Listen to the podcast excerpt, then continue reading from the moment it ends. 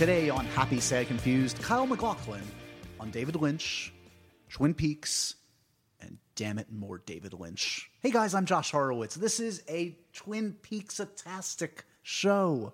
That rolls off the tongue. Yeah, I struggle. I think I just broke a rib. Yeah. Um, uh, another um, special episode for you guys uh, this week. Uh, I couldn't resist bringing in Kyle MacLachlan. You know, Sammy, you know, I'm this obsessed. is you have been trying to have this interview for months. I really ha- as soon as Twin Peaks started like um, approaching, I started to uh, make efforts to get Kyle. in you here. rewatched all the old ones. You're like in it. I'm Twin Peaks. Um, and so, you know, spoiler warning: uh, it's best if you've seen the new episodes of Twin Peaks um, before listening to this. I would advise that maybe wait if you're catching up, and then return to us after you've caught up, because um, he, we do talk about some kind of like recent spoilery stuff. But generally speaking, uh, this is a lovely conversation about uh, with an actor who's had a very unique collaboration with one of our most um, fantastic, idiosyncratic filmmakers, Mr. David Lynch. Uh, Kyle MacLachlan made his film debut in Dune.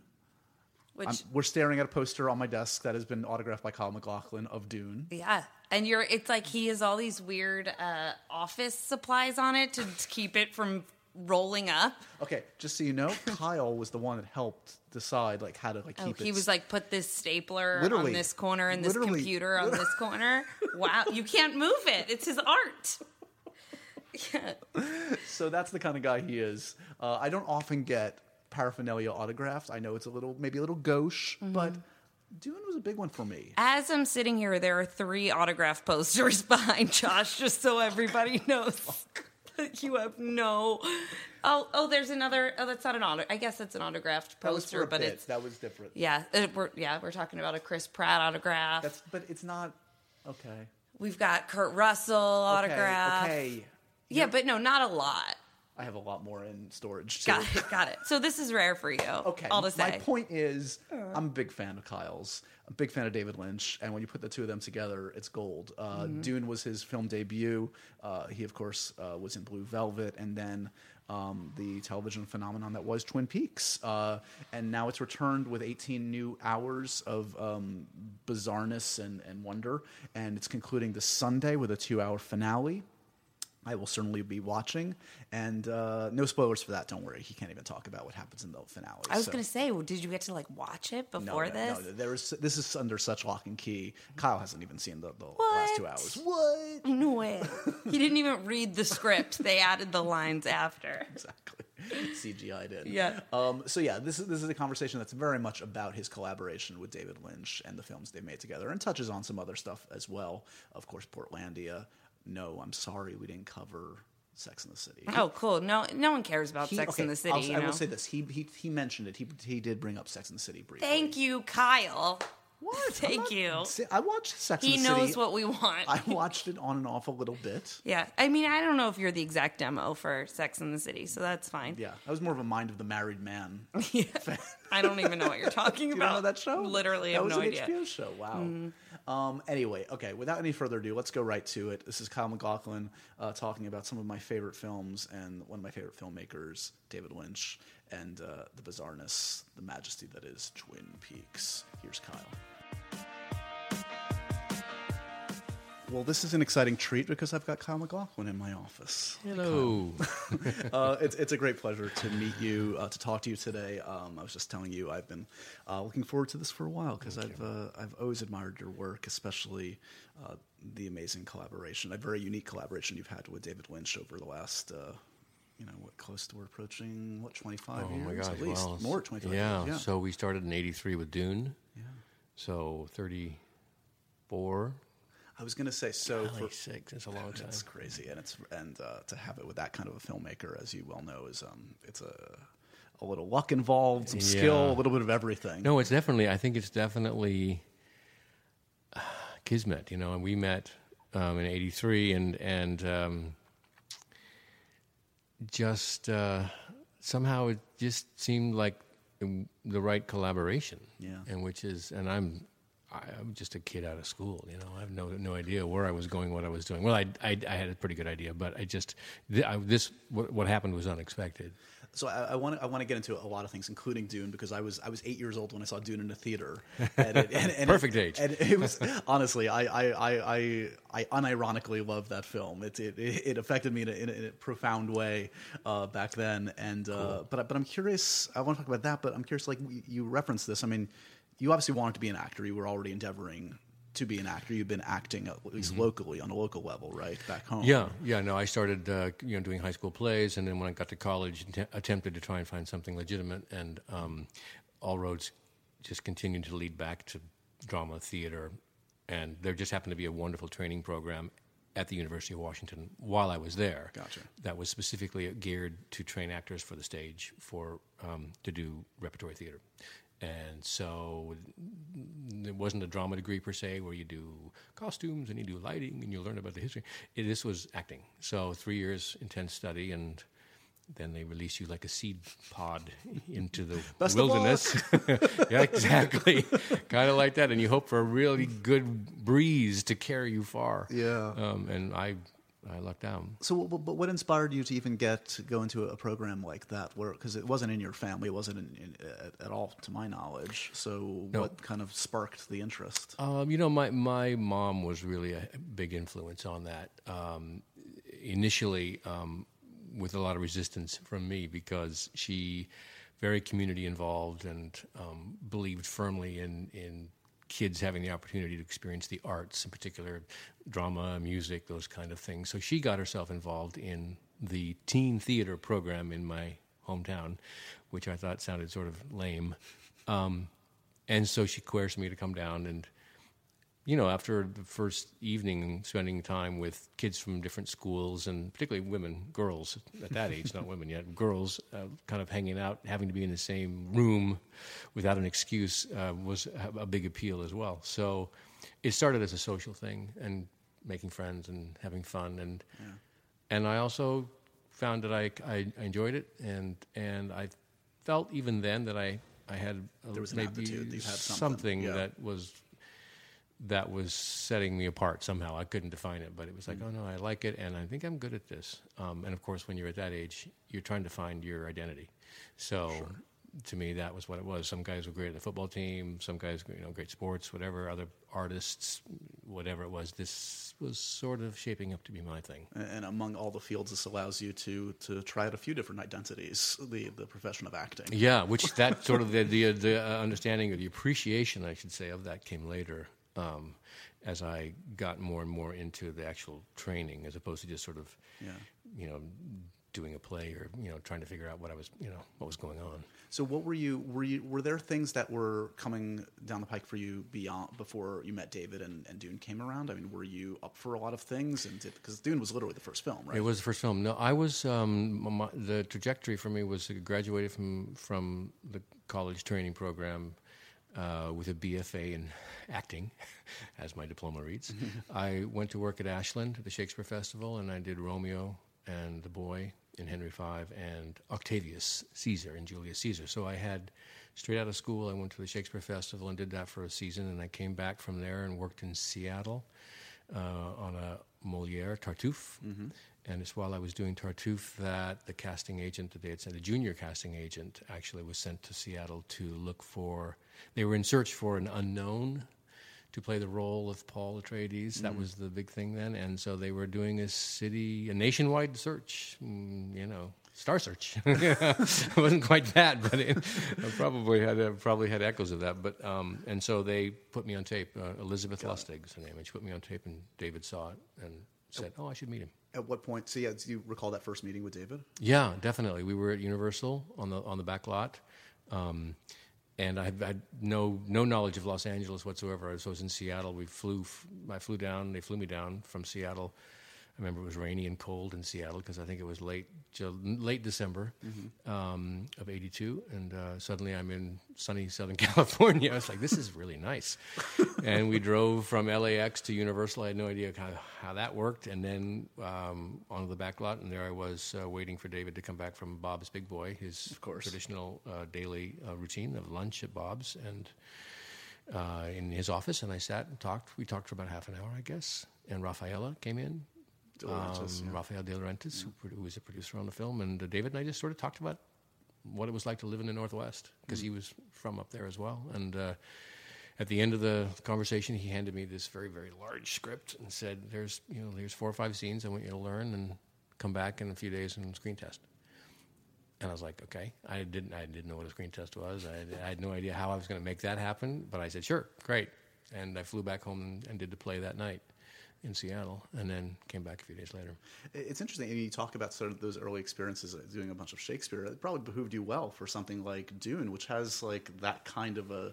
It's it's an amazing Yeah. arc for a character. Yeah. Say what you if you have you know the arguments about the film, regardless of the book.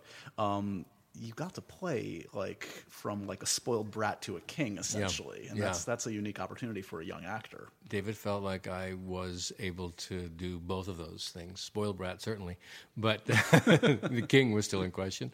Um, it was also a book that I grew up with, so I was really familiar. I'd read it thousands, not thousands of times, but you know, at least ten times. So I knew it inside, backwards, and forwards, and uh, inside out. And I was. Um, Every, I think every kid my age sort of felt like they were Paul, you know. So that was, um, I felt like, well, of course this should happen, you know. And this, this makes this makes complete sense to me. um, but it was, um, it was David that really saw the, the potential in there. I, you know, I had no idea. I'm really, I was really green when I first started. It's just fascinating to think about because I, what you got shot in Mexico City, right? Correct. And um, you've probably never been on a set like that since, frankly. Like a few people have. Like, Yeah, it's funny you say that because I, I always think of it as uh, like kind of the last remnants of uh, of the kind of film. practical sets, and it was Yes, they were- thousands of extras, probably or hundreds exactly. at least. I no, mean, it was huge production that way, and uh, and they were, as you said, practical, full sound stages that were filled to the edge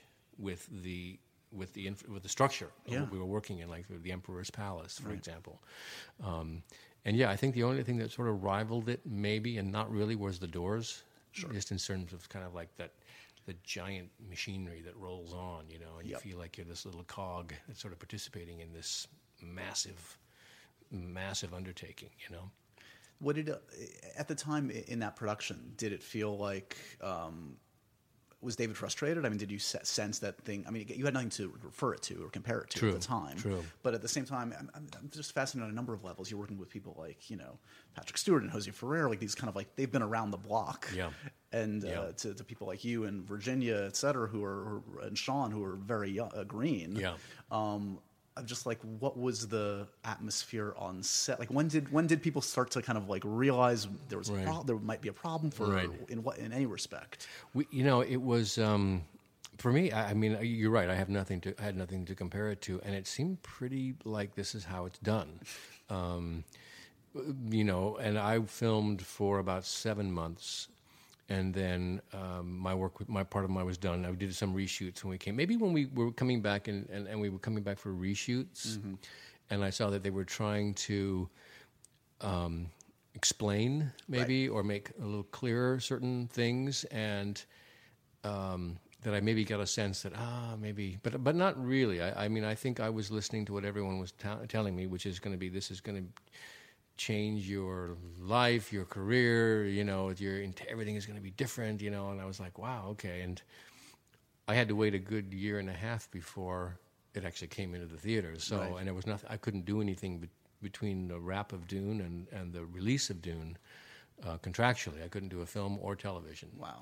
Um, that was one They of the things. They wanted to preserve kind of the uniqueness. The an- anonymity, sure. And so I was like, okay, I, and I just took it stride. It's like, okay, fine, I'll go do, I'll do a play again. I'll go do theater, you know, which I did. Um, but it, but I didn't bank anything. right. You know, there's always the hedge, you know, um, and you got to bank a couple things just in case, you know. Um, and so that was probably the that was the led led to some one of the more difficult times, which is when Dune came out. Obviously not successful, um, and I had an agent. I had a good agent, and and I had done a film, and that was pretty much my calling card. That was I I hadn't made anybody any money, and I hadn't I didn't have any real strong relationships uh, because this was the first. So I started. I wasn't certainly from ground zero, but it was um, just kind of starting again. And, and luckily, or not so luckily, that that collaboration obviously worked so well. At least between the two of you, again, say what you will about the film if you if you love it or hate it, um, because you reteamed soon thereafter for Blue Velvet. Yeah, and bless David for coming back to me, really, and giving me another shot. He had given me the script while filming Dune. I think he felt like this is something he wanted to do with me. Um, and I had some hesitations because of the graphic nature of it, obviously. And um, and uh, again, I just completely new. This so I went from Dune to Blue Velvet. Those are boy, yeah, pretty extreme, different types of types of um, films. And um, but I I th- thought the script had great power Yeah. in, uh, of Blue Velvet, you know. And I thought, and David came back to me, and um, and that sort of started things again, and in in a different path than the you know movie star blockbuster sci-fi hero. It was a different route. and for him as well. Yes. Um, I mean, it's interesting. I, I expect you don't have these kind of conversations with David, but like, I'm. You can kind of understand why he gravitated towards an actor like you, or even in I think of Blue Velvet, I think of Laura Dern, um, because especially in that kind of film, it, it trades off sort of like image and sort of like uh, perception versus reality. Like mm-hmm. you guys are kind of like the most wholesome looking, Yeah. you know, um, uh, actors you could you could imagine, and there but there's so much more going on for both your characters and for, for you as individuals, I'm mm. sure. And it, it, I mean, I'm curious, like having worked with him a bunch and, and seen the way he operates and the kind of actors that he, that respond well to him and he responds well to.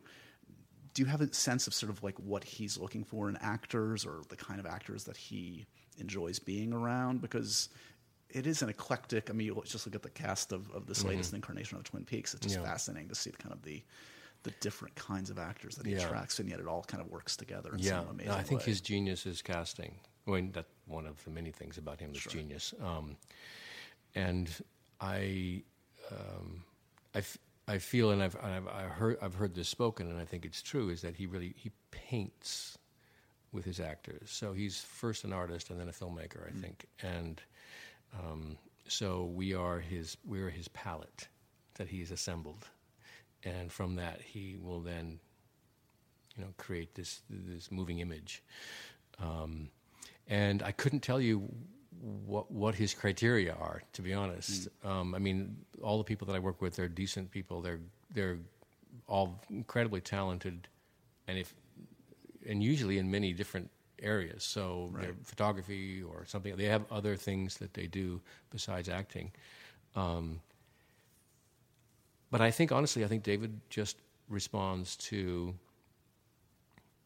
the who they are as people, and he does not audition using scenes that I have ever heard of. Maybe maybe it's happened, but I, I'm not aware of it.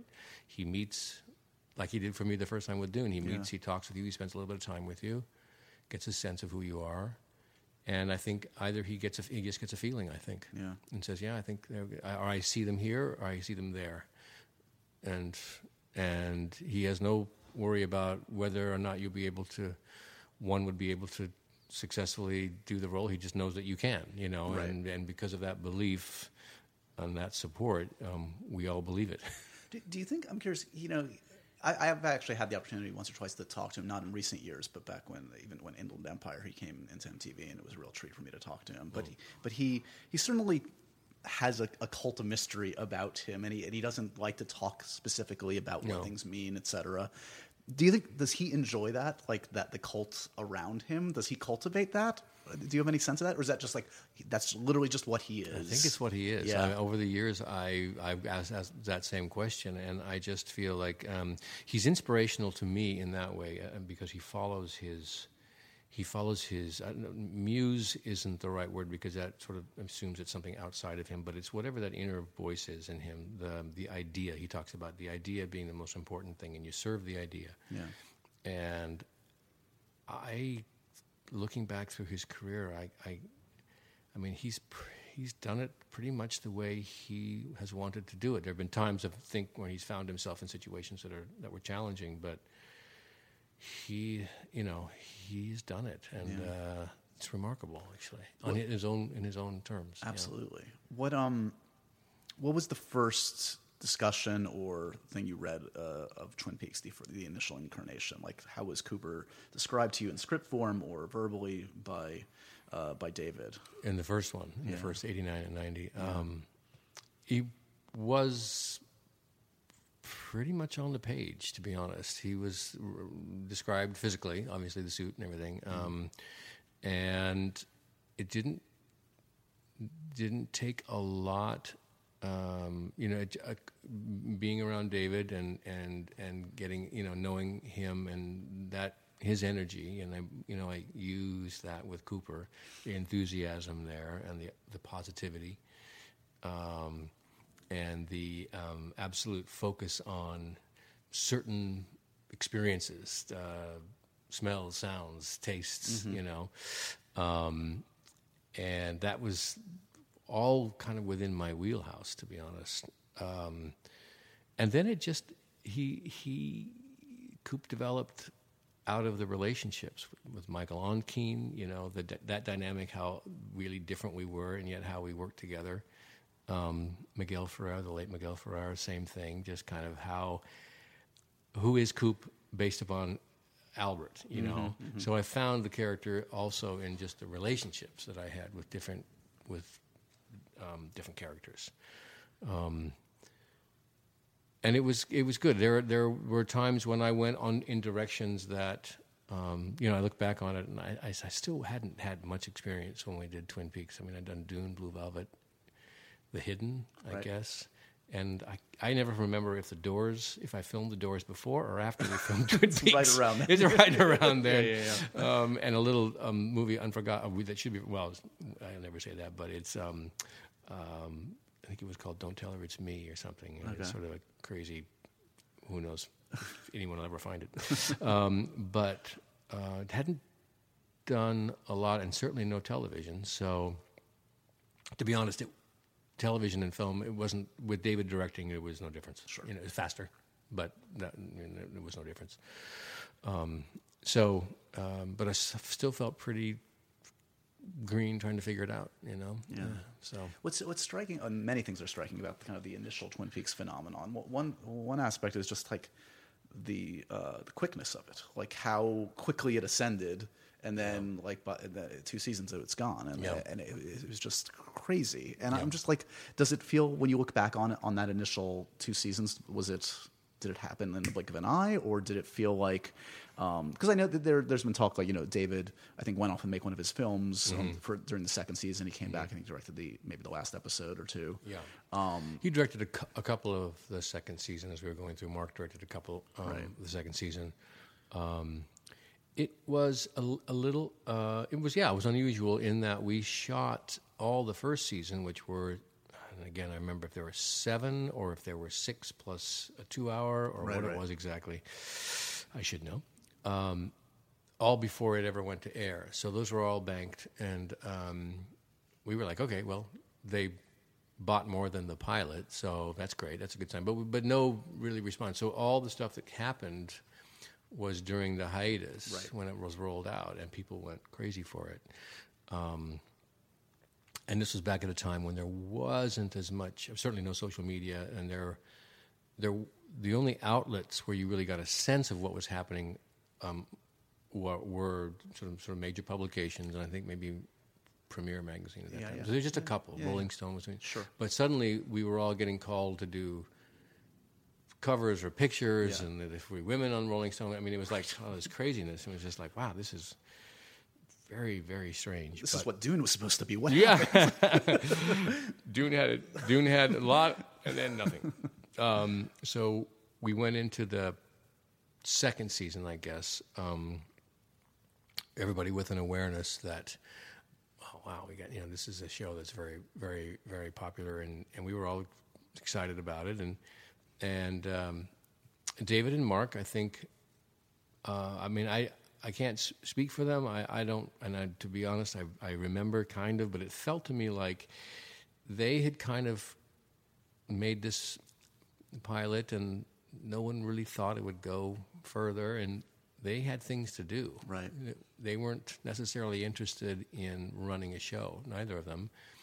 Um, and I felt like, well, um, they assembled a group of writers and everyone, and, and we we had guest directors, really talented guest directors, and they felt like, oh, let's that's where the show is going to go now, and should be fine, you know. Um, and of course, it kind of became more and more um, unstable and and and as it trying to find its way and you know once you, it's difficult I think as a, uh, when you have a writing staff and they're they've kind of charted everything out at the beginning of the season and to come in and really mess with that it's Yep. like you've sort of spent a lot of time and effort at least trying to find a way to through this and they were writing as they were going and um, it ultimately you know collapsed um, And, and in the wake of that, David, of course, comes back for, for Fire Walk with me. And, and by that ti- time, it seems like, you know, there had been a lot of joy for you in kind of like the ascent. And then it got a little complicated th- thanks Right. to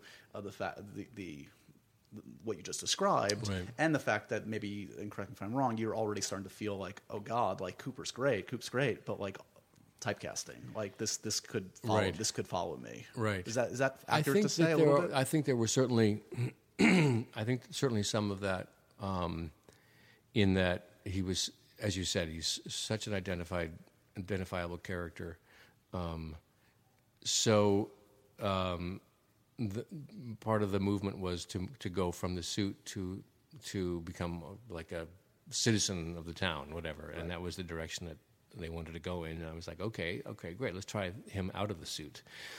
And in hindsight, of course, you realize once his suit's off and he sort of becomes right, he's like he's no longer Cooper. so um, you know, the, all the things that we learned, um, I think, in the first go around, um, were what were some of the things that we learned were were then um, revisited in Fire Walk with Me, but also remembered, I think, for the season what, we, what we're calling season three or Twin Peaks. It's not really the return, but it's the next Twin Peaks, whatever it is, um, whatever they're going to call it. So um, those lessons, I think, um, in particular, David and Mark writing all 18 hours, and David directing all 18 hours, and that really is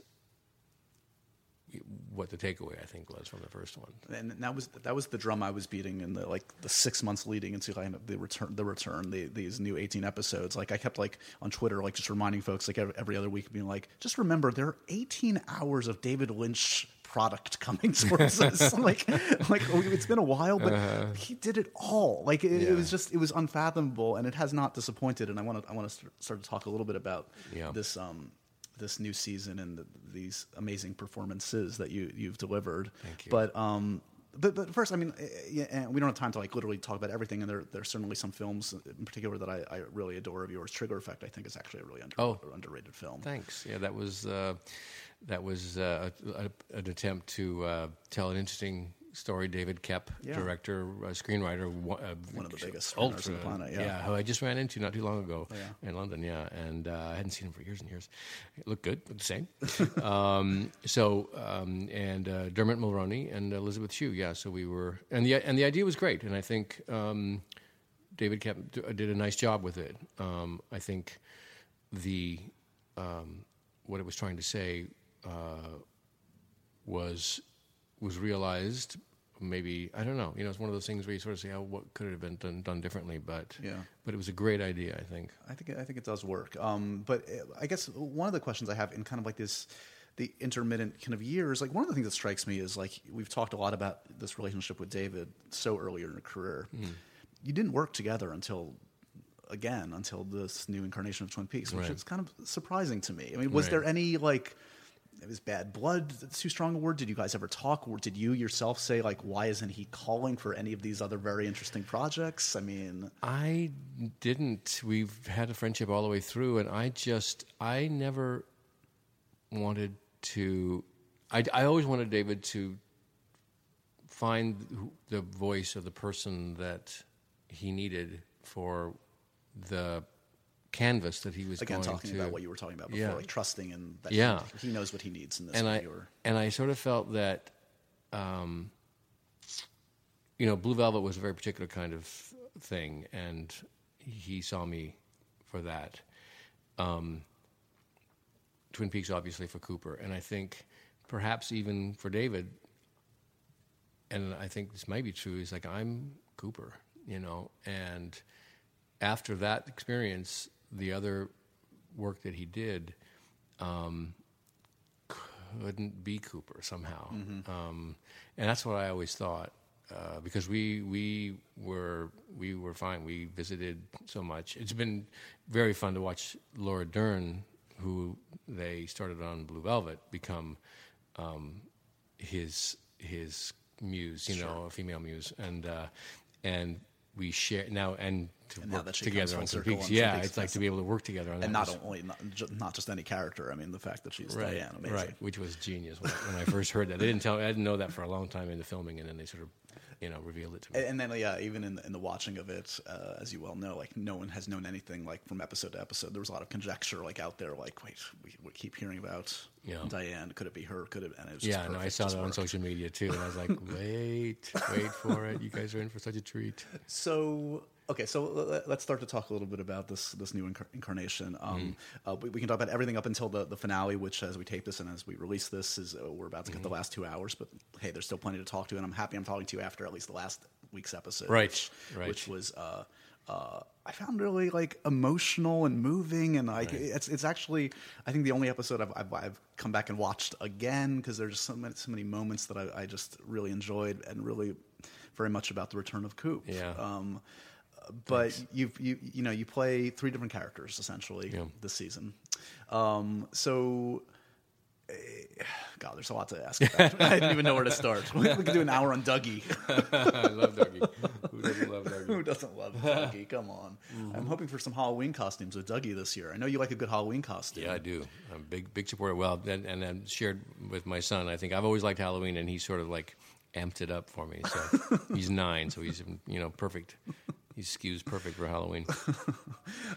So he presented to you. I, I know you are probably the only actor I think in the cast, maybe that he did give you the entire scope of the series to, or the, all, the, all the scripts, I think so. Yeah, I think so. Um, the, I, my the initial contact with the script was just, was actually going to the production office, sitting and reading and leaving the script there. So I, I spent five or six hours um, with many cups of coffee. I think I even had a pot of coffee, um, going through and and was just just mesmerized all the way through. It was great. It was 500 pages, but what a great read. Had he had he already told you like Coop's not coming in until 15 hours? and don't, get, don't get too excited I about knew, that. Aspect. Yeah, no, I knew um, um, that it was going to be a while. Yeah. Um, and uh, but at that time, I had uh, signed on for nine nine episodes. Right, because it, it was Yeah, Yeah. I think it was nine. So it didn't seem like such a long time to wait. right. Um, and, and obviously became double that. Um, and I too felt the pressure, you know, just certainly, certainly over social media, um, just of, of people were. I mean, it was a it was a gamble, I guess. Although I don't know if David felt that way, but the fact that Cooper doesn't appear until right near the end, um, I knew it was coming, and I tr- I I, I, I couldn't I couldn't uh, say anything that would give that away um, to people. I Yeah. wanted to, but I, I just I said no. I got to hold it tight and hope that people just stay the course. Um, but what happened was interesting was that people began to like fall in love with Dougie and sort of like, oh gosh, if Dougie, if Coop comes back, what happens to Dougie? So then there was this, oh no, what do we do? Um, which was fun, which was kind of an unexpected. I didn't, I didn't really anticipate that would happen. So The moment he started sta- standing in the elevator the wrong way, I fell in love with Dougie. Yeah. There was some beautiful physical comedy stuff that to, needed to be played absolutely straight, which we did, um, without any kind of a wink or Right. to the camera, and um, and it really really paid off. It was quite a quite a lesson in, in patience, really, I'm for sure, me. yeah. Yeah. So did, did you did you find these other two characters as rewarding in their own ways? Did you come around to them and kind of? Oh yes, Yeah. yeah. Actually, I I was I would when David was telling me about kind of what he was wanting me to do. Um, I and we and we approached particularly the dark Cooper, the evil Cooper. Um, I think David knew I could do the Dougie, um, do the Dougie, but the Mister C. Um, he when he spoke about him to me, he got very serious and said, "You're going to have to." do something very, you know, this is intense, you know, and and I could tell that it was it was it was going to be something challenging, Yeah. um, and I was thrilled because that opportunity does not come to someone who looks like me and has done the work I've done. Right. You either have to make that happen or you have to somehow show it to them in an audition. Right. And, uh, by them, I'm meaning, you know, Hollywood at large. Um, and even then, even if you show them, they're likely to acknowledge it, but opt for, for the the safe, what person we've seen. that we've seen before. So I looked at this as an incredible opportunity to do something I would never have had a chance to do. Yeah. And I took it real seriously. And David and I worked together on creating someone, an entity, a person that would be truly scary, scary truly frightening. And that was a really, as an actor, was, was a great challenge. And uh, I, watching it, I'm pleased with how it turned out. I, I, we made we made the right decisions and took the right steps. It's interesting. I mean, like, especially th- this new incarnation, I, I would think, I would say even more so than the initial two seasons, uh, is deliciously obtuse and mysterious. And, you know, like, yeah, yes, there's some literal things and, and plot that you can glean from it, but, like, also embrace kind of the mystery, embrace kind of what the unexplained. Like, that's Yeah. the, the key, I think, to enjoying David Lynch and, I guess, again, trusting and kind of mood and emotion, uh, even more so than like plot.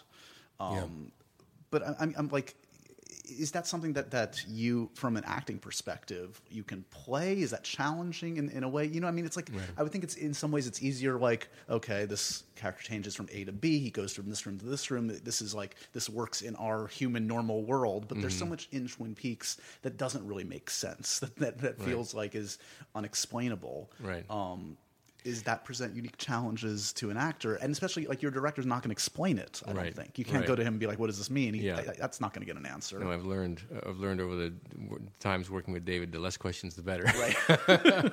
Only when I really, really need to know something will I go to him. Now, before when we're during Dune, I think I, I, I wore out my welcome when I by asking so many questions. but um, you know, the um, it's a mix of it's a mix of answers. One is that these places and these visions and these what we experience um, do make sense in that they're consistent.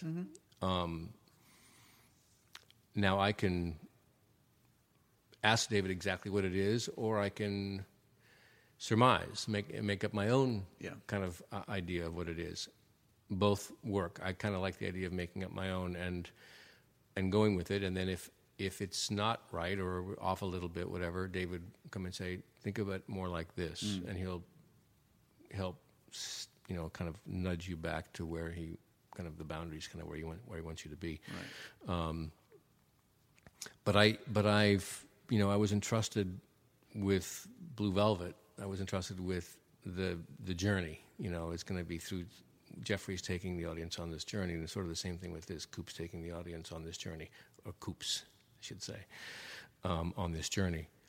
Um, so I just uh, make it real for myself and um, and concentrate really on the character and w- what the character knows or doesn't know. Part of the joy of it, of course, is that in life we don't necessarily know what's going to happen. You know, five minutes from now, we have an idea, but and sort of the same thing with um, on a set with David. It's like there's a lot of the unknown, and he actually loves that and embraces and ex- actually hopes for those happy accidents we mm. call them. So, and occasionally you'll get one of those, and most of the time they stay in the film.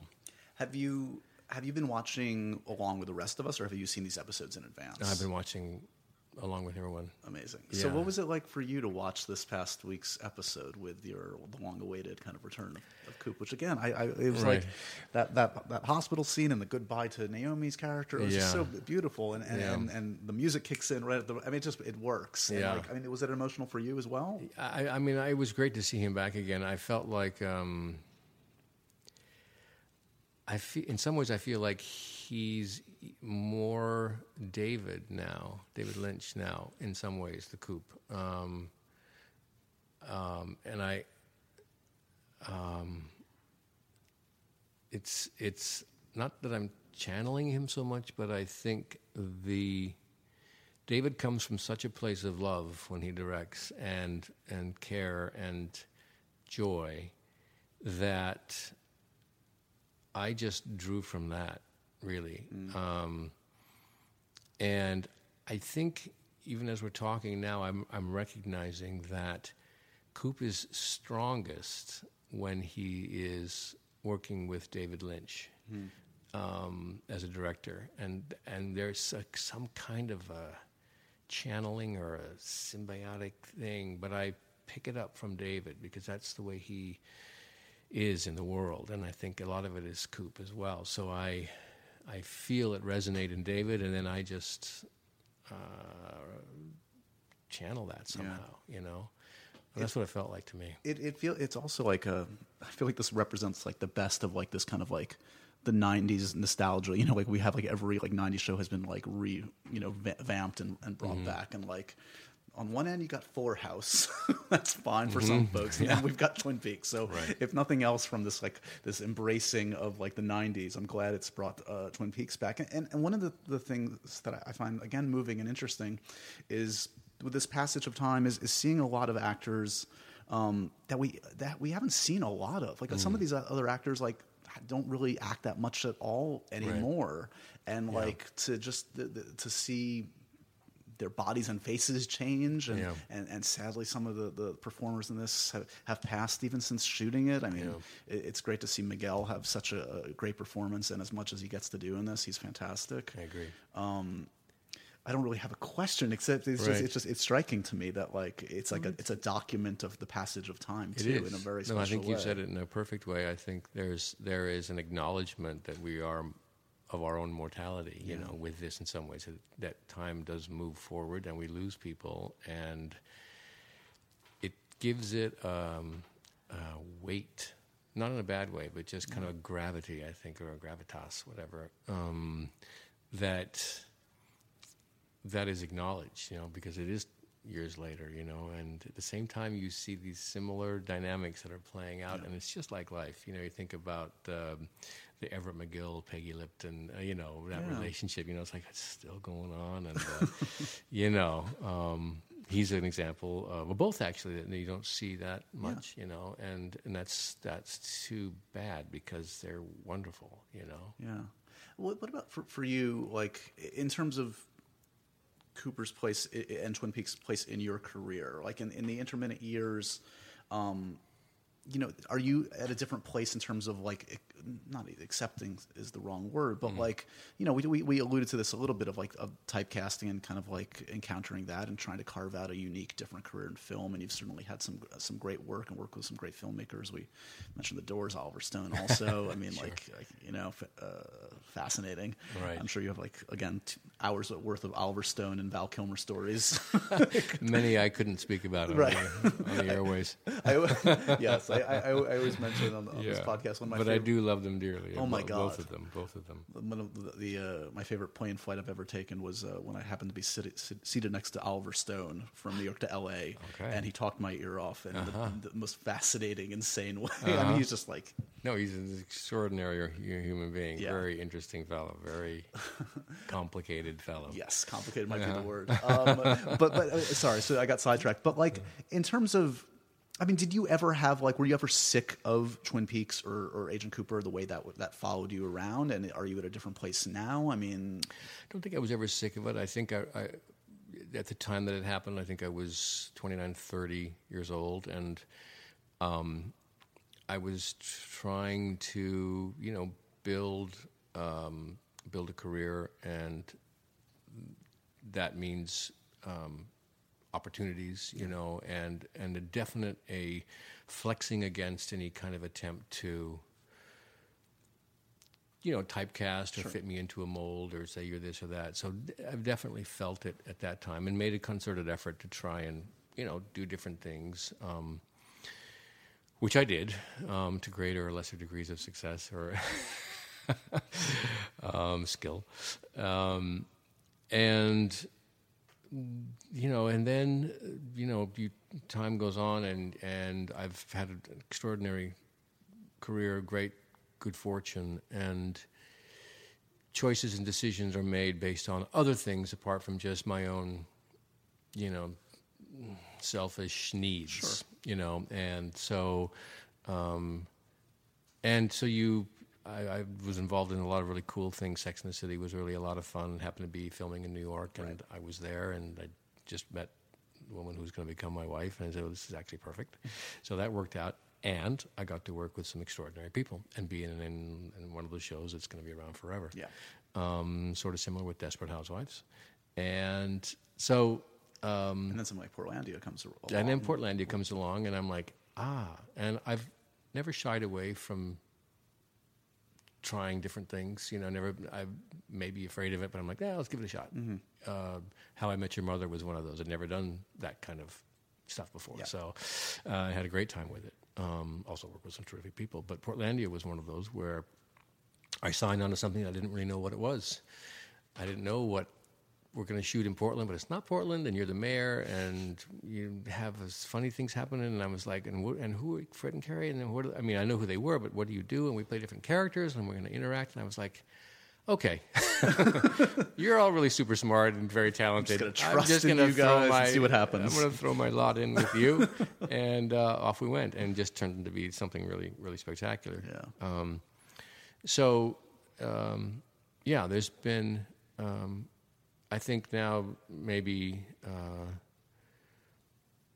you know, the idea of, I mean, I still have the desire and drive to do different things still. different things, you know, and different characters, and try different things, and and and I think with Twin Peaks now, and and playing really different uh, people, uh, Mr. C and Dougie, um, it's certainly given whether it affects the outside world, I don't know, but it's given me just as an actor the kind of the um, strength isn't the right word, but the a belief, I guess, that Yeah. this is something. Yeah, you actually, I can do that. You know, uh, I've always considered myself a really late bloomer. You know, and uh, um, so I think um, maybe I'm finally like at this age going, okay, I think um, I'm ready to try something different. Got some range. I've got some range. no, but yeah. I mean, it must be validating to see like the amazing like reception that uh, I mean, there are like think pieces every other day I'm seeing online about like both the show and, and what you've been yeah, there's a lot of really It's nice pretty comments about it, and, and, and I think people have been inspired to write some really interesting things. I know some- some of the writers, um, the New York Times, and I mean many many different publications are writing about it in a very thoughtful and I think kind of appreciative way. Yeah. Um, that what they're witnessing here and something again new for television. you know. absolutely. Uh, I would expect nothing less from you and- David. Um, Certainly not from David. um, it, it's been it's been a real pleasure to catch up with you today, Kyle. As I said um, from the start, I've been I've been a fan, uh, and and I'm excited to. I'll be there Sunday night watching the last two hours. Great. Uh, Yeah, me too.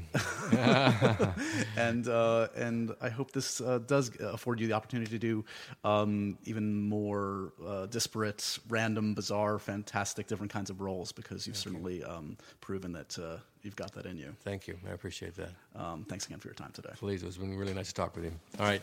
Thanks, man. Cheers. And so ends another edition of Happy, Sad, Confused. Remember to review, rate, and subscribe to this show on iTunes or wherever you get your podcasts. I'm a big podcast person. I'm Daisy Ridley, and I definitely wasn't pressured to do this by Josh.